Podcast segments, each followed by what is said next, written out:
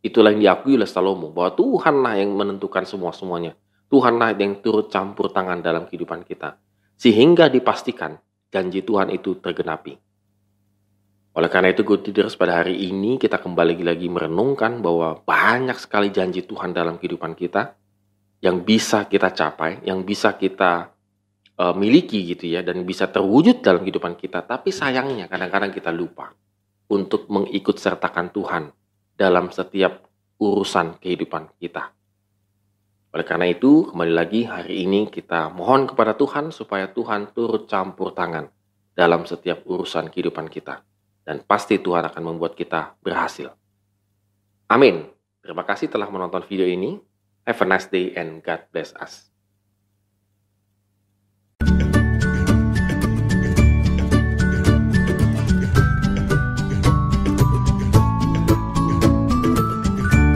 Shalom good readers, hari ini kita kembali merenungkan firman Tuhan, tetap semangat, tetap optimis dalam menjalani kehidupan kita. Apa pun pekerjaan yang akan kita lakukan pada hari ini, kiranya Tuhan senantiasa memberkati kehidupan kita.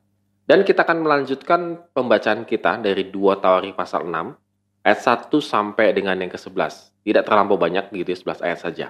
Dan tetap juga semangat untuk membaca uh, bagian daripada firman Tuhan ini.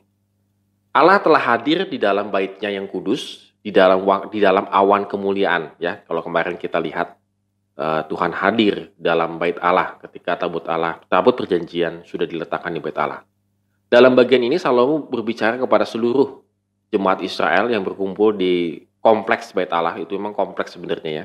Kemudian setelah memberkati mereka ia berbicara uh, tentang beberapa hal. Dan ada tiga bagian setidaknya kalau kita boleh bagi-bagi pada uh, perikop kita yang kita baca pada hari ini Bagian yang pertama yaitu pujian karena tergenapnya janji Allah bagi Daud ayat 4 sampai dengan yang ke-6.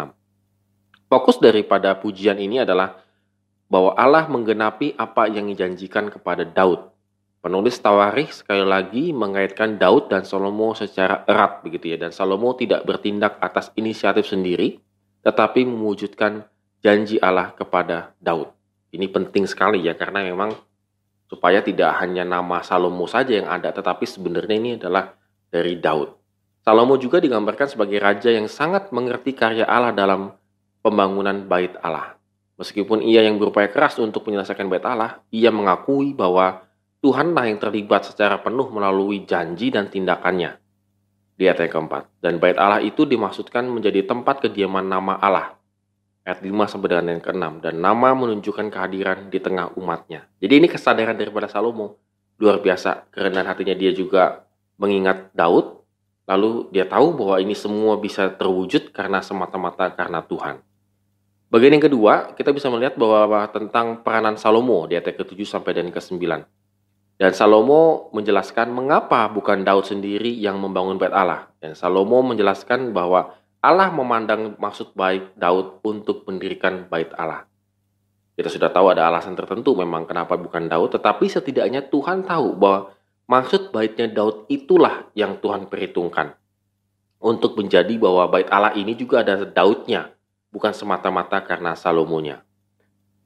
Nah, kita yang ketiga yaitu pujian karena janji Allah kepada Daud dipelihara ayat 10 sampai dengan ayat ke-11. Salomo kembali pada kepada pujian. Di sini tidak setidaknya muncul tiga hal bahwa Salomo menyebut Daud sebagai bapaknya dan ia penerus tata ayahnya. Juga persetujuan Allah atas pekerjaan Salomo menunjukkan campur tangan ilahi dan terakhir adalah nama Allah kembali dimunculkan. Jadi, good kita bisa melihat di sini bagaimana pujian uh, Salomo ini ada tiga hal yang diulang-ulang triangle gitu ya. Ada tiga hal yang diulang-ulang tentang bagaimana ada perannya Daud, ada uh, perannya Tuhan dan juga kembali lagi itu adalah untuk memuliakan nama Tuhan. Kita bisa kembali lagi merenungkan dalam kehidupan kita sehari-hari bahwa janji Allah itu teguh selama-lamanya. Ia campur tangan dalam kehidupan kita sebenarnya. Jadi janji Allah ketika kita percaya kepada Kristus, maka Tuhan memberikan janji-janji pengharapan luar biasa.